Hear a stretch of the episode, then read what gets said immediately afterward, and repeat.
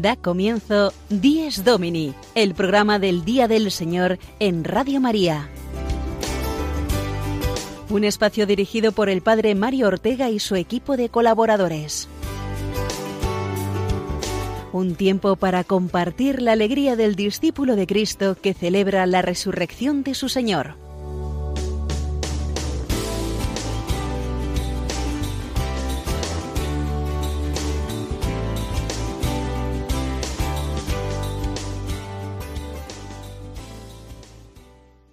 Muy buenos días, queridos amigos, fieles radio oyentes de Dies Domini. Bienvenidos, como cada semana, a una nueva edición de este Día del Señor. Recibid el saludo de un servidor, Mario Ortega, desde los estudios de la familia mundial de Radio María en Roma. Y conmigo aquí, también fiel a nuestra cita radiofónica semanal con vosotros, nuestra querida Sofía Lobos. Buenos días, Sofía, en este segundo domingo de Cuaresma. Buenos días, Padre Mario. Buenos días también a todos ustedes, queridos oyentes, que cada domingo nos acompañan haciendo ese pequeño esfuerzo madrugando para acompañarnos en sintonía con nuestro programa Dies Domini.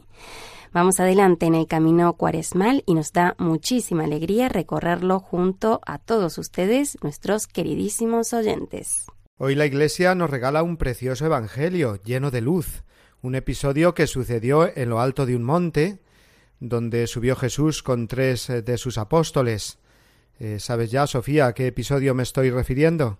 Comenzamos hoy con esta adivinanza. Pues sí, padre, creo que en esta sí que tengo la respuesta y creo que también todos nuestros oyentes lo estarán adivinando en casa. Se trata del pasaje de la transfiguración del Señor en el monte Tabor, delante de sus apóstoles más cercanos, Pedro, Santiago y Juan es la escena que nos relata el Evangelio de San Mateo en el capítulo 17 y en ella aparecen también dos personajes del Antiguo Testamento. Ahora la pregunta es para usted, Padre, y para todos nuestros oyentes. A ver, atentos en casa, ¿quiénes son estos personajes? Oye, ¿te ha gustado a ti eso también de las adivinanzas? Bueno, bromas aparte, es que eh, sí, la transfiguración del Señor es realmente un episodio precioso en la vida del Señor y en la experiencia de los apóstoles les prepara a vivir eh, la pasión y la muerte del Señor, es decir, las eh, terribles horas en que verán eh, su cuerpo transfigurado de dolor, pues precisamente ahora, con la transfiguración gloriosa, el Señor quiere que no desfallezcan en los momentos de prueba que vendrán.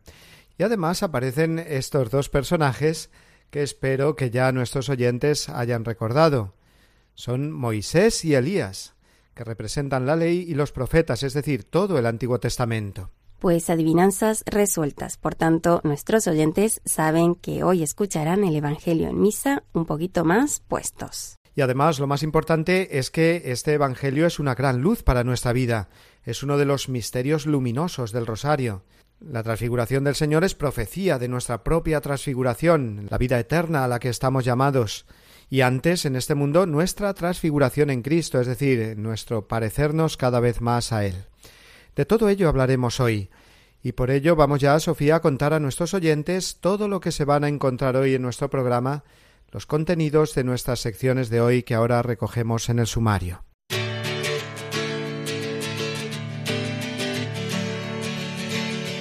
Pues comenzamos nuestro Dies Domini de hoy con el habitual editorial La Reflexión Dominical del Padre Mario. Después, en la sección Iglesia desde Roma, el Padre Rolando Montes de Oca nos contará todos los detalles de los ejercicios espirituales que ha realizado el Papa Francisco esta semana junto con los miembros de la Curia Vaticana.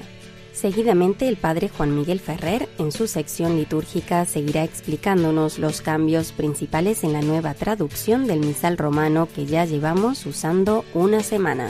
A continuación, el padre Jorge González Guadalix nos ofrecerá su jugoso comentario, como siempre, también haciendo referencia desde la vivencia como párroco de estos cambios en las palabras de la liturgia de la misa.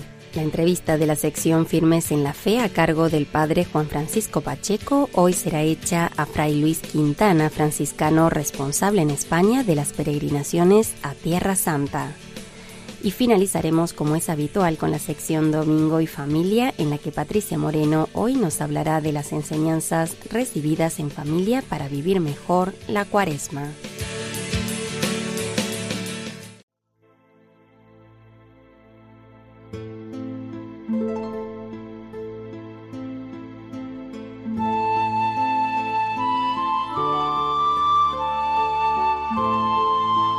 La liturgia del segundo domingo de la cuaresma nos trae a la mente y al corazón la escena sucedida en el monte Tabor, pocos días antes de la muerte de Jesús, su transfiguración ante el asombro de los tres apóstoles que le acompañaban.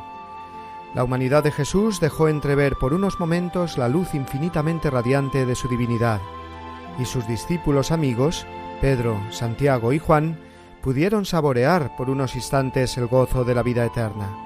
Este episodio sucedió en lo alto de un monte, donde el hombre siempre ha buscado las experiencias más fuertes de la presencia de Dios, en la cima de un monte donde no llega el ruido de la ciudad y de los hombres y se oye solo el puro rumor del aire y de la naturaleza.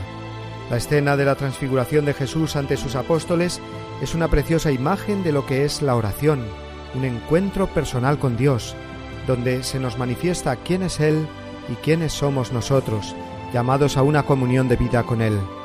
La oración es uno de los tres elementos típicos del tiempo cuaresmal, junto con el ayuno y la limosna. Cuánto nos hubiera gustado estar allí, contemplando la gloria de Jesús en el monte Tabor aquel día. Pero, si pensamos que la transfiguración en el Tabor es ante todo un acontecimiento de oración, entonces cada vez que nos disponemos a orar es como subir a este monte para contemplar la gloria de Dios, para experimentar una fuerte comunión con Él, para escuchar su palabra y recibir su amor y su paz. Esta es la oración, un subir con Jesús, alejándonos de nuestros ruidos cotidianos para estar a solas con Él, que se nos revela. Subir el monte cansa, así como ponerse a rezar supone muchas veces superar perezas y egoísmos, pero cuando se llega a la cima, el paisaje que nos espera puede ser maravilloso, si abrimos los ojos a la contemplación. La transfiguración es un misterio de luz y en la oración recibimos luz para ver más clara nuestra vida, nuestra misión, lo que Dios quiere de nosotros. En la oración, como en la cima del Tabor, escuchamos la voz del Padre, esta vez dirigida también a nosotros. Tú eres mi Hijo amado. En la oración de este modo recibimos una fuerza sobrenatural que nos pacifica y fortifica interiormente, que nos permite después poder afrontar las cruces de cada día, así como los apóstoles debieron bajar después de la visión a la Jerusalén donde debía sufrir Cristo, y ellos, con él y por él, ser confundidos y abatidos. Benedicto XVI en su libro Jesús de Nazaret describe esto perfectamente. Leo textualmente. La escena de la transfiguración indica la llegada del tiempo mesiánico. Al bajar del monte Pedro debe aprender a comprender de un modo nuevo que el tiempo mesiánico es en primer lugar el tiempo de la cruz y de la transfiguración. Ser luz en virtud del Señor y con Él, comporta nuestro ser abrasados por la luz de la pasión. Fin de cita. Ojalá subamos cada uno de nosotros a nuestro monte tabor diario de la oración. Allí encontraremos a Jesús, el mismo que nos acompaña en la subida, en cada subida de nuestro caminar. Pero en la cima de la oración es donde se nos manifestará su gloria y la grandeza de nuestro ser hijos de Dios. En la cima de la oración es donde encontramos a Dios y donde nos encontramos a nosotros mismos.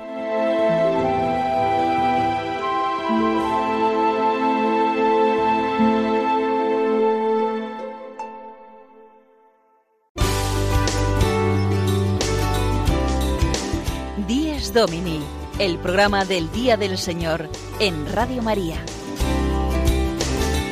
Un tiempo para compartir la alegría del discípulo de Cristo que celebra la resurrección de su Señor.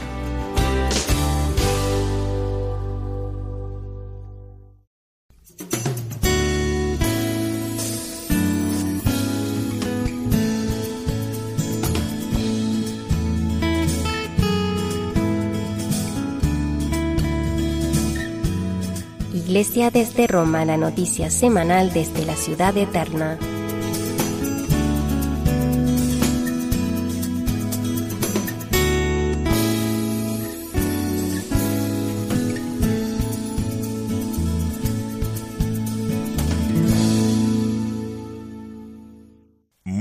Amigos de Radio María. Bienvenidos a nuestra sección Iglesia desde Roma. Esta semana ha sido aparentemente una de las más tranquilas, pero en realidad una de las más productivas de todo el año. Desde el domingo pasado y hasta la mañana del viernes, el Santo Padre, el Papa Francisco, junto a unos 70 de sus más cercanos colaboradores de la curia, han estado de ejercicios espirituales. El retiro lo realizaron en la casa Divin Maestro en Arici, a unos 30 kilómetros de Roma, y fueron predicados por el sacerdote franciscano Giulio Michelini. Las meditaciones ofrecidas al Papa y a la curia romana tuvieron como hilo conductor la pasión según San Mateo. El predicador tuvo la iniciativa de apoyar una de sus meditaciones en la experiencia de una pareja de esposos, María Teresa Satoni y Gilberto Gilini, que describieron el perfil de la mujer de Poncio Pilatos y su intento fracasado de salvar a Jesús cuando su marido se lava las manos. El predicador que el pasado jueves partió de la idea que la muerte de Jesús es verdadera y no aparente, señaló algunos pasajes del Evangelio que hoy resultan incómodos, como el sentimiento de abandono de Jesús en la cruz. Y hablando de la soledad, invitó a preguntarse si por cierres o por orgullo es que tantas veces no entendemos a los otros, o simplemente porque no le queremos entender. Al final de la experiencia espiritual, el Papa Francisco agradeció al predicador ante todo por mostrarse con naturalidad. El Señor nos habla con palabras sencillas, precisó. También le agradeció su profunda preparación y lo mucho que ofreció para meditar, de lo cual aseguró Francisco nada se desperdicia. Lo animó a seguir trabajando por la Iglesia y para la Iglesia, y le deseó sobre todo que fuera siempre un buen fraile. Esta semana desde Roma también ha sido noticia la decisión del Papa de visitar Colombia en el próximo mes de septiembre, como respuesta a la invitación recibida de la Conferencia de Obispos y de las autoridades de ese país. Desde Roma ha sido el Padre Rolando Monteseoca. Buen domingo.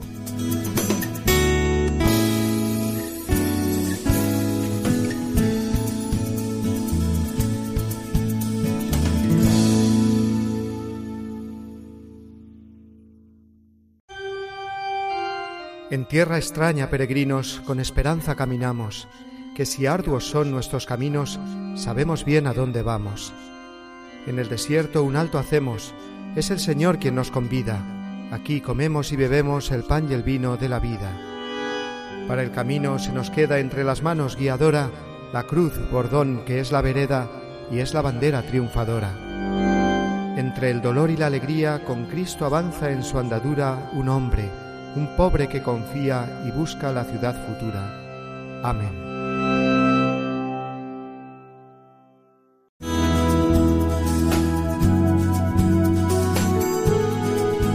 Vivamos mejor nuestra misa dominical, una sección a cargo del Padre Juan Miguel Ferrer.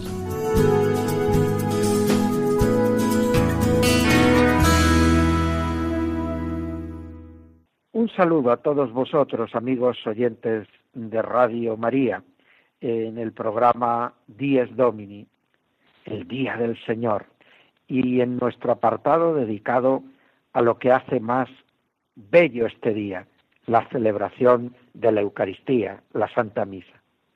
Ya hablábamos el pasado domingo de una nueva traducción que hemos empezado a utilizar. Ya llevamos con ella una semana en todas las parroquias e iglesias de España.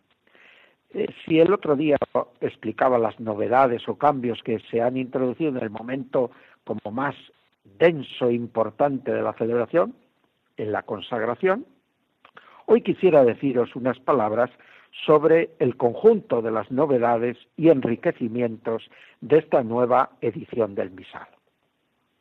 Lo primero que llama la atención es la nueva traducción prácticamente de todas las oraciones del misal. Se ha pretendido, siguiendo las instrucciones de la Santa Sede, realizar una traducción más fiel a la lengua latina original. No por arcaísmo, aunque a veces ahora oiremos palabras un poquito más raras que las que había antes en las oraciones. Algunos pensarán que esto es un paso atrás, para algunos ya eran complicadas las oraciones que teníamos antes y querrían un lenguaje mucho más de la calle, como el que hoy hablamos en nuestras casas. Pero la Madre Iglesia nos orienta en otro sentido. El tener un lenguaje demasiado coloquial en la misa podría llevarnos a pensar que la misa es algo más igual en la vida que todo lo demás. Suma y sigue. Ninguna novedad pero no, la misa es algo radicalmente nuevo. Entra en nuestra vida, no se queda en la estratosfera, entra en nuestra vida, pero para cambiarla por completo, para introducir en ella una novedad radical, la del amor de Dios, la de la redención, la de la salvación, la de ser hijos de Dios, la de formar una familia, un pueblo santo, ese que se incoa en la iglesia y que alcanzará su plenitud en el reino de Dios. Pero bien, mayor fidelidad en la traducción para conservar dos cosas, el depósito de la fe unido a las oraciones de la misa y el depósito de la piedad cristiana. Los cambios en la traducción son para ayudarnos a tomar conciencia de lo importante y distinto que es esta acción en el conjunto de nuestra vida y cómo ella es escuela de fe y escuela de espiritualidad. Con las oraciones del misal aprendemos la fe y debemos aprender a orar, a rezar. Aparte de esta traducción nueva, hay un enriquecimiento de formularios. En las oraciones, sobre todo de los días del Adviento y la Navidad, en las que había bastantes repeticiones, se ha procurado introducir más oraciones para que haya menos repetición de fórmulas. Luego se nos han introducido algunas misas nuevas, como por ejemplo una vigilia para el día de la Epifanía del Señor, de tal manera que por la tarde del día anterior habrá un formulario de misa y otro para el día de la fiesta. Lo mismo ocurre con la solemnidad de la ascensión del Señor a los cielos. Habrá una misa de vigilia y la misa del día. Y luego se nos ofrece un riquísimo formulario parecido al de la vigilia pascual para la vigilia de Pentecostés. Además de eso, volviendo a la cuaresma, tendremos dos novedades. Cada formulario de los días feriales traerá al final una oración sobre el pueblo que va unida a los ritos finales de la misa y en concreto a la bendición sobre el pueblo. Quiere mostrar cómo el tiempo de cuaresma es un tiempo especialmente de oración. Junto a esa novedad en cuaresma encontramos en la quinta semana de cuaresma otra novedad. El viernes de la quinta semana de cuaresma, aparte de la colecta que ya había en la misa, hay una nueva, opcional. Está pensando en el recuerdo de Nuestra Señora, la Virgen de los Dolores. Aunque la fiesta de la Virgen de los Dolores está desde la reforma del Vaticano II unida a la exaltación de la cruz el día 15 de septiembre, para todos los lugares donde había una gran tradición de celebrar a la Virgen de los Dolores en este periodo final de la cuaresma, pues hay una colecta de la Virgen de los Dolores que se puede utilizar en esta misa cuaresmal, sin que la misa pierda su corte cuaresmal, adquiere una presencia fuerte de la Virgen María. En este orden de novedades también nos encontramos con novedades en los prefacios. Los prefacios son enriquecidos con un nuevo prefacio también para los mártires, para no repetirlo tanto, y con unas nuevas conclusiones que esta vez traducen fielmente el texto latino de la conclusión de todos los prefacios. Por lo que se refiere luego ya a las misas de los santos, entran todos los santos recientemente canonizados y que han sido introducidos sea en el calendario universal, como la Virgen de Fátima, que era una celebración de la Santísima Virgen que antes no estaba en el calendario universal, o como las fiestas de la Santa Teresa de Calcuta o la fiesta de San Juan Pablo II y San Juan XXIII, que ahora han entrado ya en el misal universal. También los santos del calendario español nuevos, como los mártires de nuestra persecución religiosa del siglo XX, que ahora entran bajo el título de San Pedro Poveda y sus compañeros mártires. Y se han enriquecido también los comunes, particularmente el común de pastores, muy utilizado, que se ha enriquecido y se ha reordenado buscando títulos que ayuden a más fácilmente encontrar el formulario más adecuado para la fiesta de cada santo. Luego se ha enriquecido también el común de la Virgen para favorecer la celebración de Santa María en sábado, con diez nuevas misas que están tomadas fundamentalmente de la colección de misas de la Virgen María. Así también las misas por diversas necesidades se ven enriquecidas y a ellas se unen la plegaria eucarística quinta, que queda reservada para estas misas por diversas necesidades y que por lo tanto solo se podrá utilizar cuando se usen esas misas y en los días que éstas se pueden utilizar. Como veis, un gran enriquecimiento que espero nos ayude a todos a vivir cada vez mejor la Santa Misa. Un saludo a todos vosotros.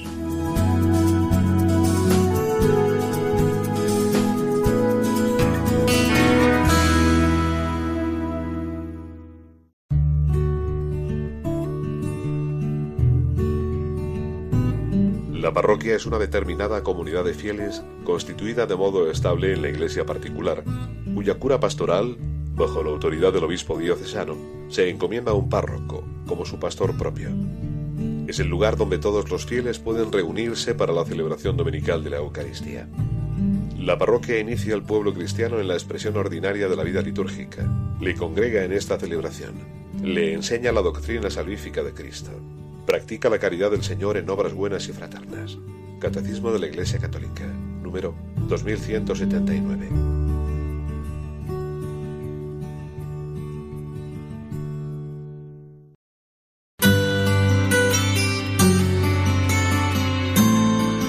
El domingo desde mi parroquia, la reflexión semanal del Padre Jorge González Guadalix.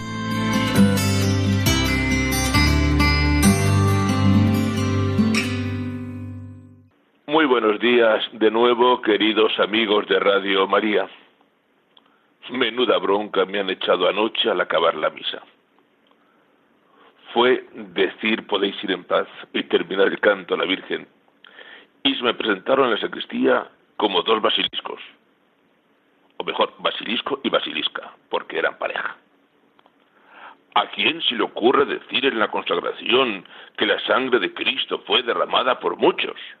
¿Por qué no ha dicho que por todos? ¿Qué pasa? Que hay gente que no tiene derecho a la redención. Y claro, todo esto para acabar con el consabido van a dejar las iglesias vacías. Intenté explicar las cosas como mejor pude. Que tenemos desde hace días una nueva edición del misal, el porqué de la nueva traducción, que es algo decidido por toda la iglesia, que lo pidió expresamente el Papa Benedicto XVI, que si la congregación para los sacramentos, que si la no sé qué, que si la conferencia episcopal, van a pretensión. Está mal y punto. No queda más remedio aquí que apelar a la soberbia humana. Es igual que la nueva edición del misal romano sea fruto de una reflexión de años y años, que lo pidiera el Papa Benedicto XVI, que haya recibido todos los parabienes oficiales. Es igual. Los señores de Basilisco saben que está mal y punto. Lo saben porque lo saben y no hace falta más. Equivocados todos. El Papa, los teólogos, los liturgistas, las congregaciones romanas y la Conferencia Episcopal Española. Únicamente ellos dos y alguno más lo saben. Todos los demás, equivocados. Pasa constantemente, no se crean. Hay católicos tan subidos en ellos mismos que no tienen otro criterio ni otra verdad que la suya. Son dueños y señores del depósito de la fe, de la tradición, del magisterio, de la verdad revelada. Tan elevados sobre su propio ego que cambian el Evangelio a su antojo, interpretan la tradición a su estilo y añaden y quitan párrafos y capítulos completos, si es necesario al catecismo, para justificar lo injustificable que es su vida al margen de Cristo y de la Iglesia. Contra soberbia, humildad. Humildad para comprender que no soy yo quien para poner en entredicho lo que la Iglesia me presenta, y humildad para obedecer de corazón lo que se me pide. Es que parece que cuando la Iglesia nos pide algo, lo hace para fastidiarnos, para complicarnos la vida o llevarnos a la perdición. Pues no, lo hace para nuestro bien para ayudarnos a nuestra santificación. A ver si lo entendemos. Han pasado casi 50 años desde la aparición del llamado misal de Pablo VI. Muy bien. Tras esos 50 años se han ido haciendo revisiones, evaluaciones, críticas recibidas de todo el mundo y revisadas con detenimiento y profundidad. hoy tenemos una nueva edición del misal romano que, entre otras cosas, ha modificado la fórmula de la, la consagración para retomar la fórmula literal del relato evangélico. Pues muy bien y bendito sea Dios. Agradecidos por el esfuerzo de publicar la nueva edición del misal y contentos por tenerla. Simplemente lo material ya es una belleza y su contenido se ha enriquecido enormemente. ¿Me lo presenta la Iglesia? Pues nada que decir, encantados y agradecidos. Bueno, todos no. Los señores de Basilisco y algunos más, no. A ellos nos va a decir nadie qué es lo correcto. Feliz domingo amigos, buena mañana y hasta la semana que viene, si Dios quiere.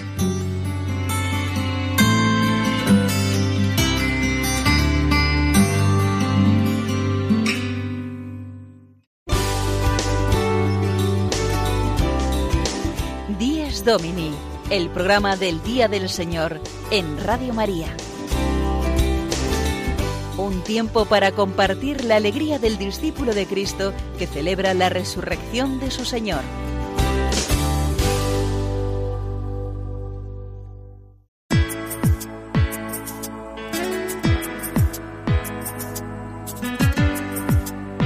Firmes en la fe, la entrevista semanal a cargo del padre Juan Francisco Pacheco.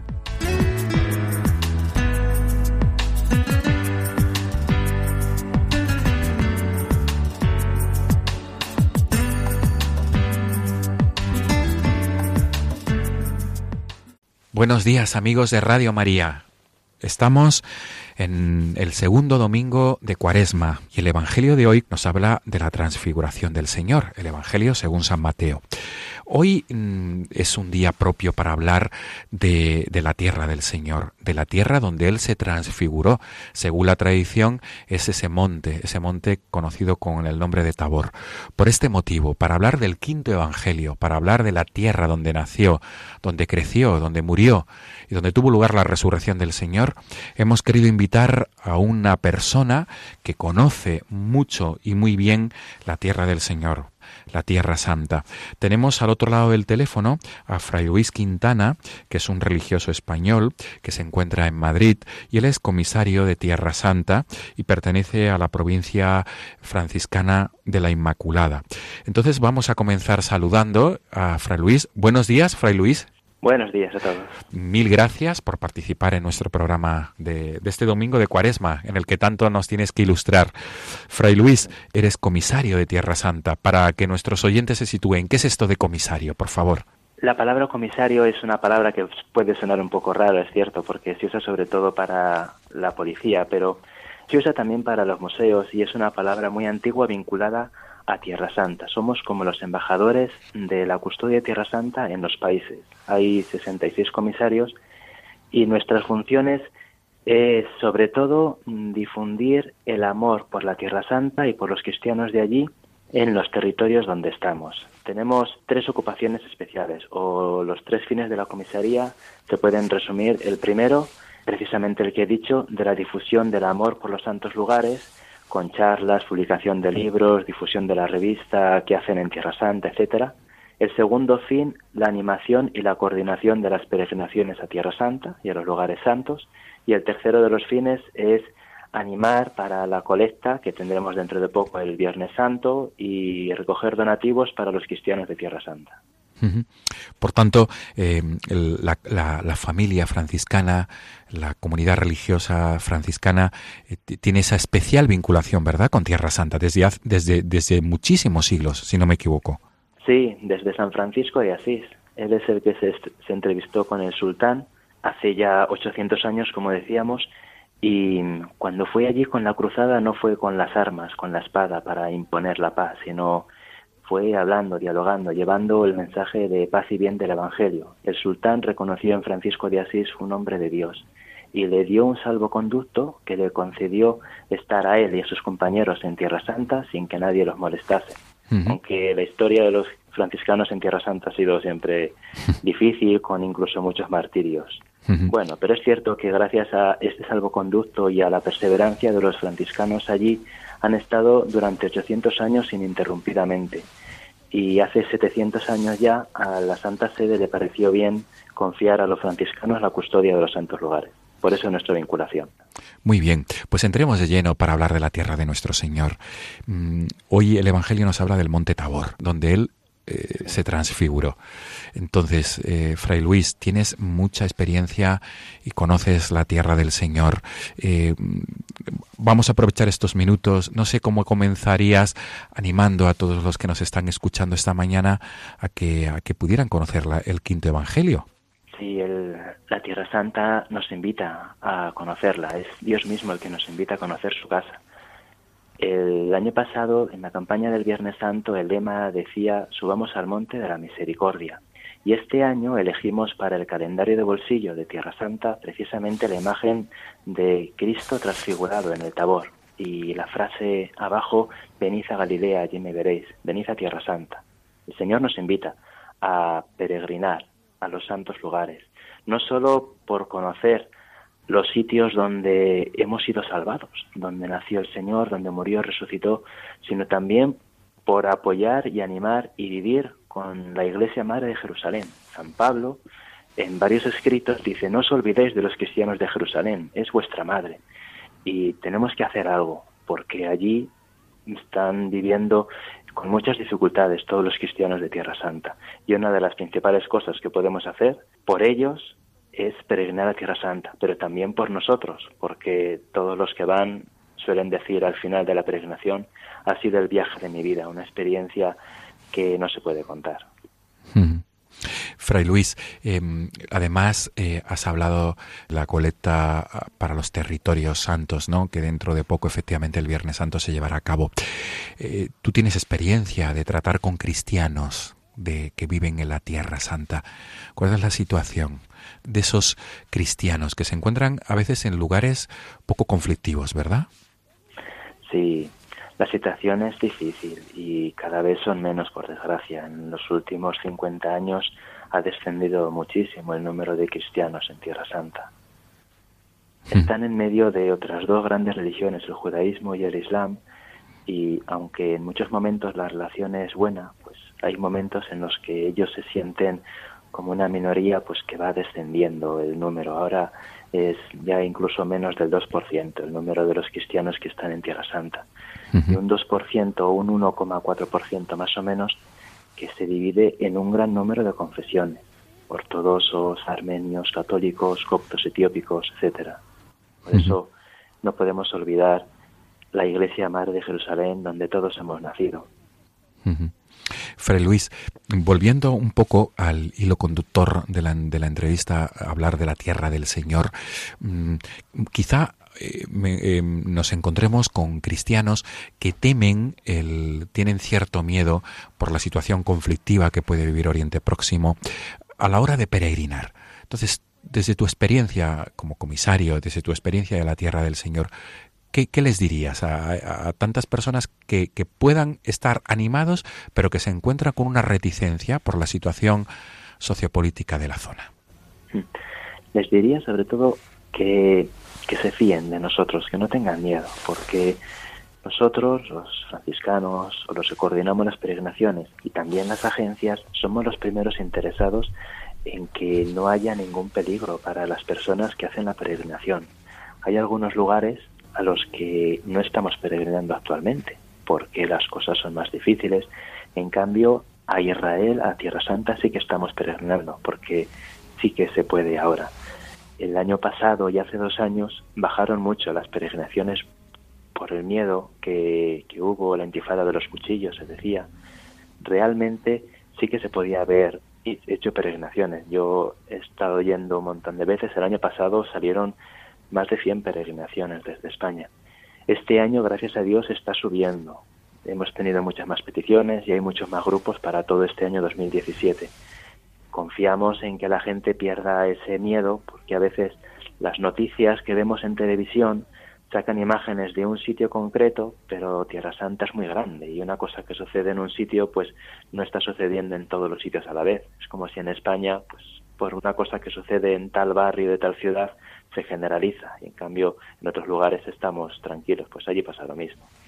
Así que animo a todos a hacer la peregrinación. Pues aprovechemos esta, este consejo. ¿Cómo nuestros oyentes pueden ponerse en contacto con vuestros, vuestros proyectos de peregrinación? Con nuestros proyectos se puede poner en contacto a través de Internet en varios sitios. Estamos en, en Facebook, en Twitter, tenemos un blog o la página web poniendo eh, la palabra Tierra Santa, eh, un punto, OFM Inmaculada, otro punto, ORG. Este sería la página web. El blog es lo mismo poniendo al final blogspot.com. Y tenemos un teléfono de contacto, la atendemos 24 horas al día. Es 635 264331. Podemos repetirlo, Fray Luis. Sí. 635 264331. Pues muy bien. Fray Luis Quintana, para terminar esta entrevista, ¿cuál es el consejo de Fray Luis para todos aquellos que no conozcan Tierra Santa y que, y que además es, es, un lugar tan, tan importante para conocer la vida del Señor. Mi consejo sería como el de San Pablo, no os olvidéis de la Iglesia Madre de Jerusalén. Un consejo que se puede dividir en tres propósitos. El primer propósito, orar. Orar por Tierra Santa, por nuestros hermanos de Tierra Santa. En segundo lugar, en la medida que se pueda, peregrinar o difundir peregrinaciones. Y en tercer lugar, si se puede también, pues ayudar con sus donativos o el día de la colecta del Viernes Santo para las necesidades de, la custodia. Muy bien, Fray Luis Quintana, mil gracias por estar ahí a través del teléfono. Feliz Día del Señor, Fray Luis, y, y mil gracias también por tu trabajo ahí como comisario de Tierra Santa en España. Hasta pronto. Un saludo, Fray Luis. Amigos de Radio María, nos volvemos a encontrar el próximo domingo, Dios mediante, que será el Día de San José, y que muchas diócesis celebraremos el Día del Seminario. Hasta entonces, feliz Día del Señor.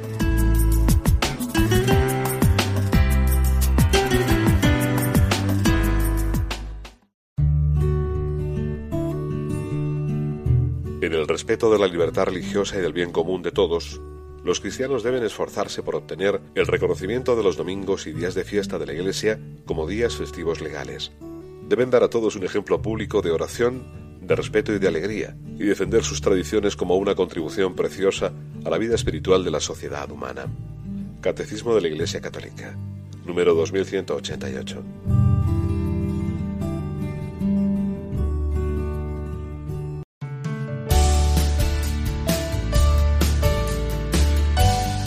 Domingo y Familia, una sección conducida por Patricia Moreno.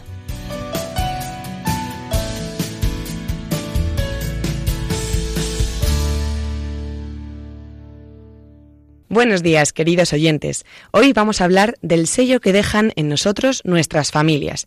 Este tema daría para mucho, así que nos vamos a centrar en concreto en las prácticas de la cuaresma.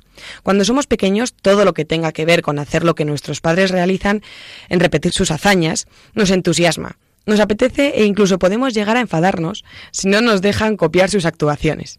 Luego llegamos a la edad de la adolescencia y toda la admiración que ni se nos pasaba por la cabeza reprimir hacia nuestros padres se queda sepultada en multitud de hormonas desbocadas, cuya consecuencia lógica es que evitemos imitar las acciones de nuestros padres a toda costa. Y finalmente llegamos a la edad adulta, en la que nos vemos repitiendo cada una de las cosas que nos enseñaron, incluso aquellas que dijimos nunca lo haremos. Y en esta ocasión no nos lo han impuesto, ha sido por elección propia porque cuando da razón de lo que se hace, en concreto del ayuno, de la abstinencia, del propósito de no murmurar, durante estos 40 días, o de no fumar, por ejemplo, están enseñándonos con el ejemplo a, a sus hijos, a nosotros, y eso sí que queda grabado a fuego en nuestra memoria y en nuestro corazón. Para continuar hablando de esto con ejemplos reales y claros, vamos a hablar con María Cardenal. Ella es tía de 12 sobrinos, tiene siete hermanos, trabajó en el Foro Español de la Familia, aunque lo que realmente le apasiona es el arte, y vive aquí, en Madrid. Buenos días, María. Hola, buenos días, Patricia. ¿Cuáles sean las prácticas habituales en vuestra casa durante la cuaresma, María? Pues para empezar, bueno, lo más importante de todo, lo que yo creo que llevamos todos los hermanos ahí, que como os comentado, los ocho hermanos a fuego es la visita de los siete monumentos del, del Viernes Santo en Madrid, que vamos, es que daba igual que tronara, nevase, calor, no importaba, o sea, se hacía sí o sí y además yo creo que era un momento que nos encantaba a todos. Evidentemente la cuaresma la empezábamos con el Domingo de Ramos, que el de turno, el hermano de turno que hubiera hecho recientemente la primera comunión salía en procesión eh, con, pues, eh, con la parroquia, ¿no? Sí.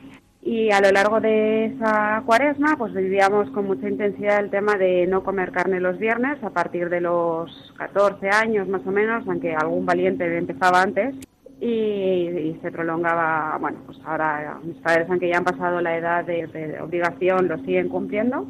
Y luego a lo largo de la cuaresma, bueno, pues intentaba mantener un cierto clima en la familia y demás, y siempre estaba la coletilla de, venga, no, que es cuaresma. Pues lo que comentabas de, pues no murmurar, tener un carácter un poquito mejor, eh, estar un poco más atentos, hacer esas cosas que a lo mejor te cuestan un poquito más, pues hacerlo con una mayor determinación, ilusión y cariño, ¿no? O sea, no se trata de una imposición y sino decir, bueno, esto todo tiene un sentido.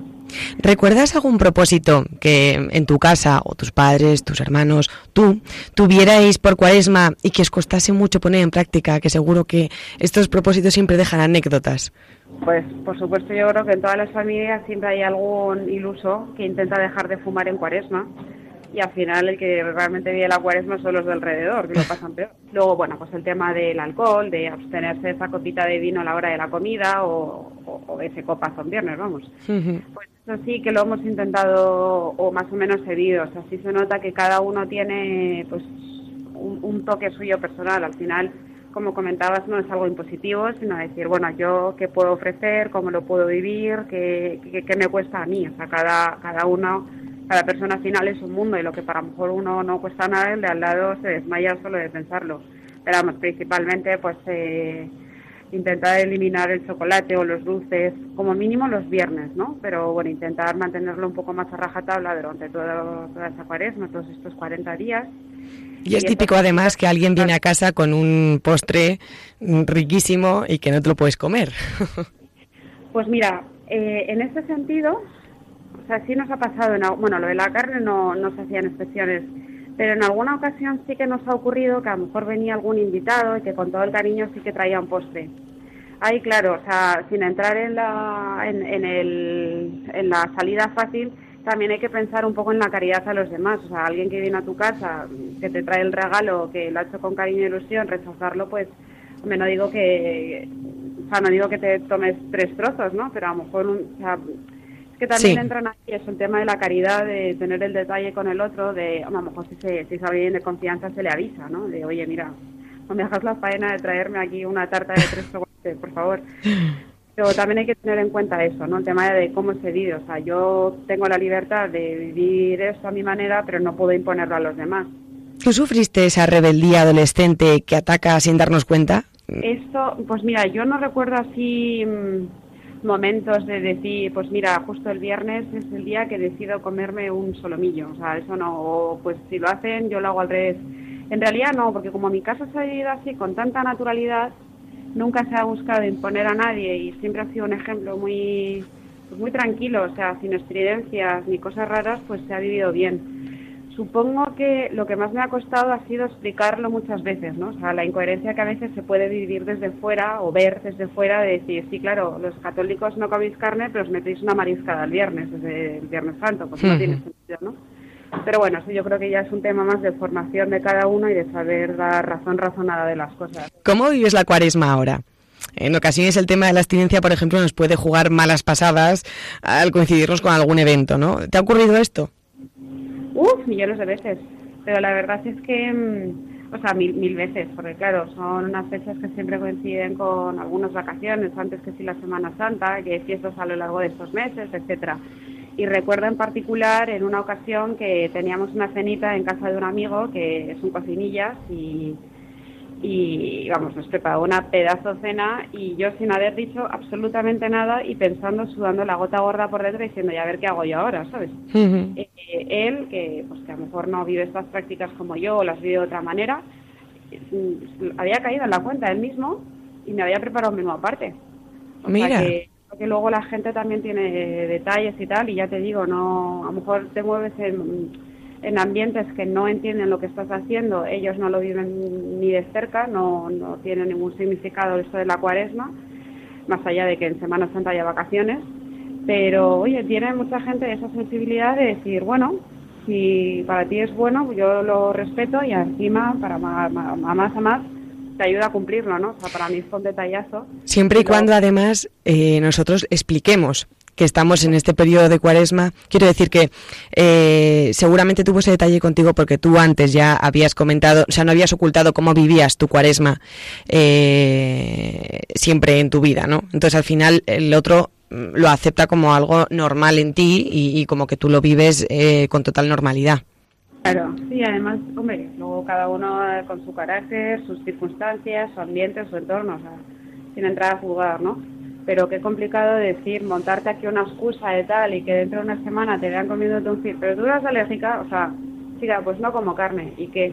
Pues ya está, o sea, tampoco sin, sin pero bueno, con un poco pues de, de, ser así una persona robusta, de decir, oye, pues ya está, y no, no pasa nada, y luego yo creo que esas cosas, aunque haya gente que en un momento dado pues te mire raro, mm, incluso te tome el pelo y tal, pues ya se la quedaba ahí. Y quién sabe si ese gesto que parecía tan niño en un momento dado sirve para dar pie a una conversación más profunda dentro de X tiempo cuando la otra persona necesite un consejo y se acuerde de ti. O sea, es que no, no sabemos, ¿no? la vida también da muchas vueltas y nunca sabemos nuestros actos dónde van a llegar. Cuando tiras una piedra en un estanque y se van formando los aros alrededor, ¿no? Los círculos, pues nunca sabemos hasta qué punto. Y también yo creo que estos momentos sirven para, para, para encender un poquito más de salud que deberíamos llevar y de, ¿no? dentro y que los demás alrededor no tengan esa presencia diferente que, bueno, escasea en nuestra sociedad. Sí.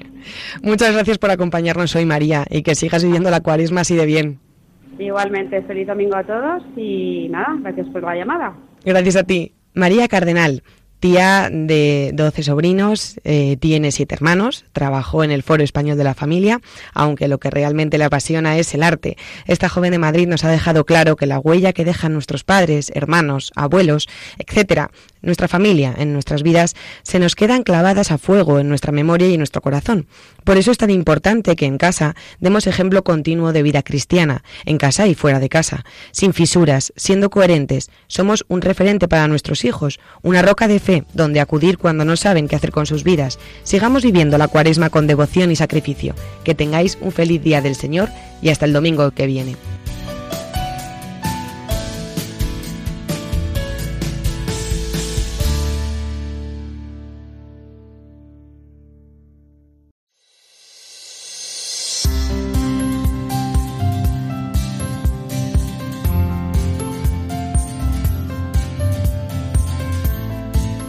Queridos amigos, pocos minutos nos separan ya de las 9 de la mañana y es la hora de despedir nuestro 10 Domini de hoy.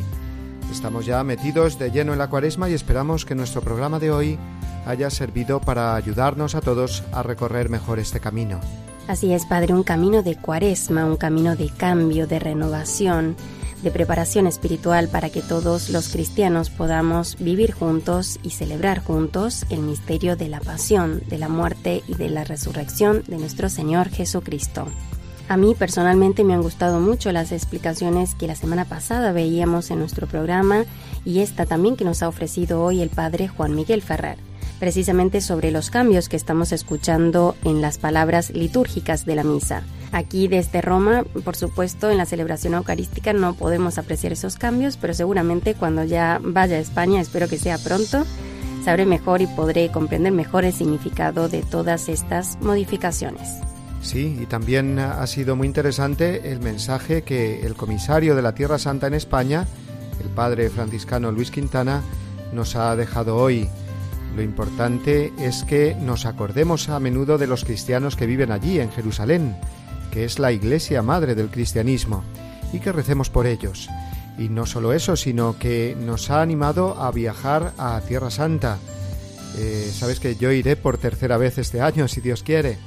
Tengo ya muchas ganas de que llegue el mes de julio, en el que pienso visitar de nuevo la tierra de Jesús porque es eh, realmente, queridos amigos, el viaje, creo, más bonito y provechoso que un cristiano puede realizar. Una experiencia espiritual única, yo digo que no es que sea una peregrinación más, sino que el viaje a Tierra Santa es para un cristiano la peregrinación, porque es ir a las raíces de nuestra fe. Pues qué bien, qué alegría, ya nos contará luego su experiencia por allí. Y sí, animamos también a nuestros oyentes a vivir esta experiencia alguna vez en su vida. Y sobre todo, como hemos escuchado hoy, que nos acordemos de rezar por nuestros hermanos cristianos de allí que viven cada vez más esa minoría y ellos sienten de verdad esa comunión con todos nosotros, el poder de la oración que nos une a pesar de la distancia, de las barreras y de tantos otros factores que poco a poco pueden ir debilitando nuestra fe. Por eso, como dice el Papa Francisco, tenemos que insistir en la oración y ser perseverantes en la oración de unos por otros. Así es. Bueno, pues vamos a recordar ahora, antes de irnos, a nuestros queridos oyentes, eh, nuestro correo electrónico, que es diesdomini, todo junto y con minúsculas, arroba radiomaria.es, así como nuestro perfil en Facebook, donde nos pueden encontrar tecleando Radio María Dies Domini. Desde allí o desde la web oficial de Radio María, www.radiomaria.es, pueden volver a escuchar nuestros programas o descargarlos. Y sí que les pedimos a nuestros oyentes que estas descargas eh, pues puedan ir acompañadas eh, de un donativo a Radio María, puesto que Radio María, como sabéis, no vive de la publicidad, sino de estas ofertas que podemos eh, realizar. Y ahora sí, nuestros deseos de que paséis todos, queridos amigos, una muy buena semana, segunda de Cuaresma, y para ello recibid una bendición enorme desde Roma. Hasta el próximo domingo, si Dios quiere. Pues sí, Padre, nos despedimos y queridos amigos, os esperamos a todos de nuevo la semana que viene a esta misma hora. Que pasen todos un feliz y bendecido Día del Señor. Hasta la semana que viene.